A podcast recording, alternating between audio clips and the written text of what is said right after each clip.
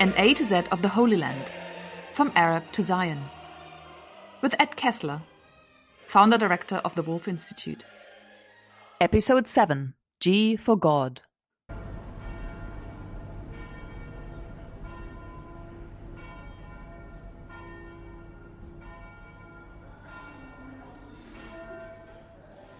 This hill, though high, I covet to ascend.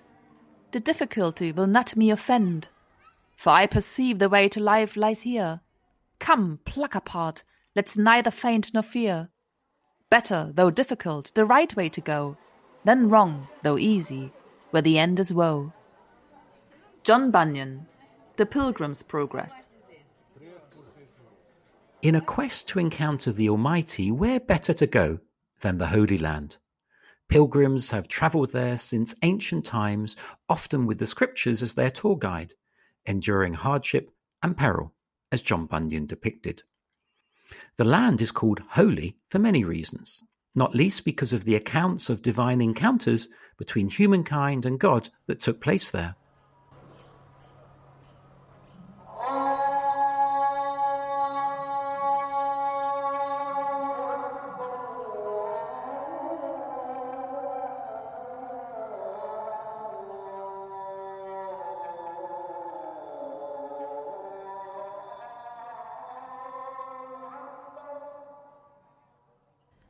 The Call to Prayer from the Al Aqsa Mosque. For Islam, it is the site of Muhammad's furthest journey and ruled by Muslims for 1250 of the nearly 1400 years since Umar's conquest. For Christians, Jesus lived, died, and rose again there, and his first followers preached the good news. For Jews, there the temple stood, the prophets roamed, and where now they have sovereignty. The Holy Land is therefore a land of religious memory and of longing for the divine, especially in Jerusalem.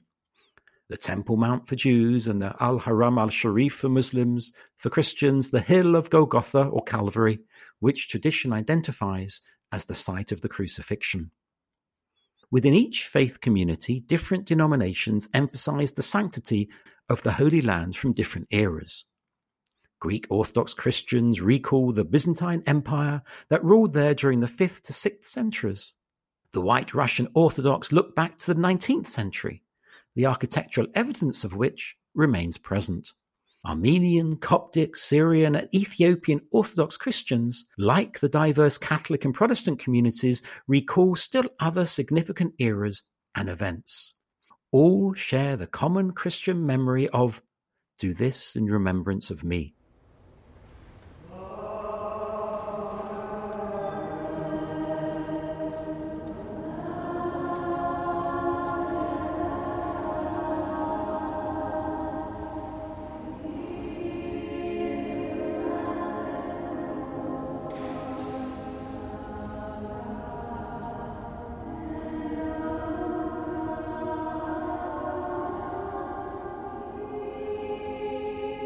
A choir visiting Jerusalem improvises in a small church in the Old City. Yet, religious memory quickly become a prisoner of a either or conflict, with one group locked in a solitary cell, unaware of the other, languishing nearby. Each fettered memory cries out to God to look with favour upon its vision. Unless mindful of different groups' memories and concerns through a both and dialogue, interpretations of the past, not just visions of the future, generate disagreement. For Jews, Christians, and Muslims, inheritance of this past is important to their religious identity, but learning from the past does not require them to live there. In the Bible, Second Isaiah, known as the prophet of the exile, spoke about forgetting the past. Remember not the former things, he said, for the sake of the future. I am doing a new thing he said. The desire of some religious fanatics to relive the past can bring on a religious madness called the Jerusalem syndrome. This is a medical condition experienced by visitors to the Holy Land, mainly Christians, who suffer psychotic delusions that they are figures from the Bible or have been told by the Almighty that they, by performing certain actions, will herald the last days. One example in 2016 was a Canadian tourist who believed he was Samson and tried to tear stone blocks out of the Western Wall. Around 50 people a year are hospitalized for the syndrome, most at Easter time, when doctors routinely alert embassies that one of their citizens believes he is John the Baptist or King Solomon. More seriously, since God does not have a religion, surely there is benefit in breaking through the confines of the concept. The word religion itself is uncertain, possibly derived from Middle English, meaning life under monastic vows, or from the Latin religio, reverence, or religare, to bind. I don't know, nor do my academic colleagues. But what we do know is that by the fourth century, the concept of religion, as developed by Christianity, represented a practice that committed the believer to a set of rules and beliefs separate from lifestyle. But one could argue that by this definition, neither Judaism nor Islam are religions. Perhaps we should turn to the mystics for help. Beware of confining yourself to a particular belief and denying all else, for much good would elude you. For God is too vast and tremendous to be restricted to one belief rather than another. Ibn al Arabi The medieval Sufi Ibn al-Arabi speaks for mystics of all religions, who tend to talk in the same way because, to judge by the writings they left, they feel many of the same things. Even if their terminology differs, they are pilgrims traveling a single road. Yossi Klein Halevi recounts in his book At the Entrance to the Garden of Eden that he spent time with Sufis in the Holy Land exploring their mystical experiences.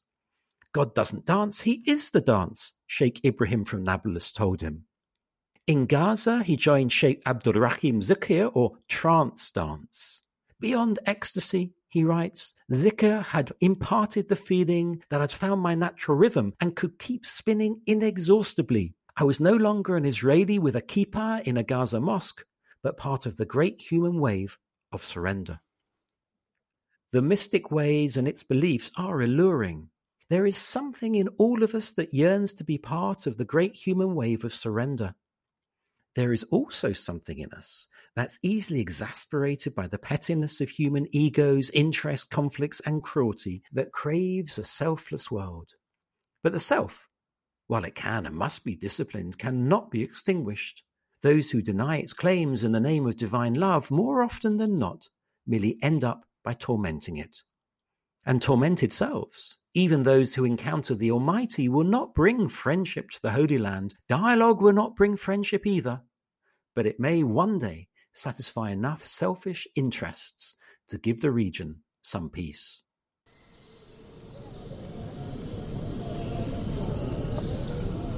Swifts returning to nest near the western wall.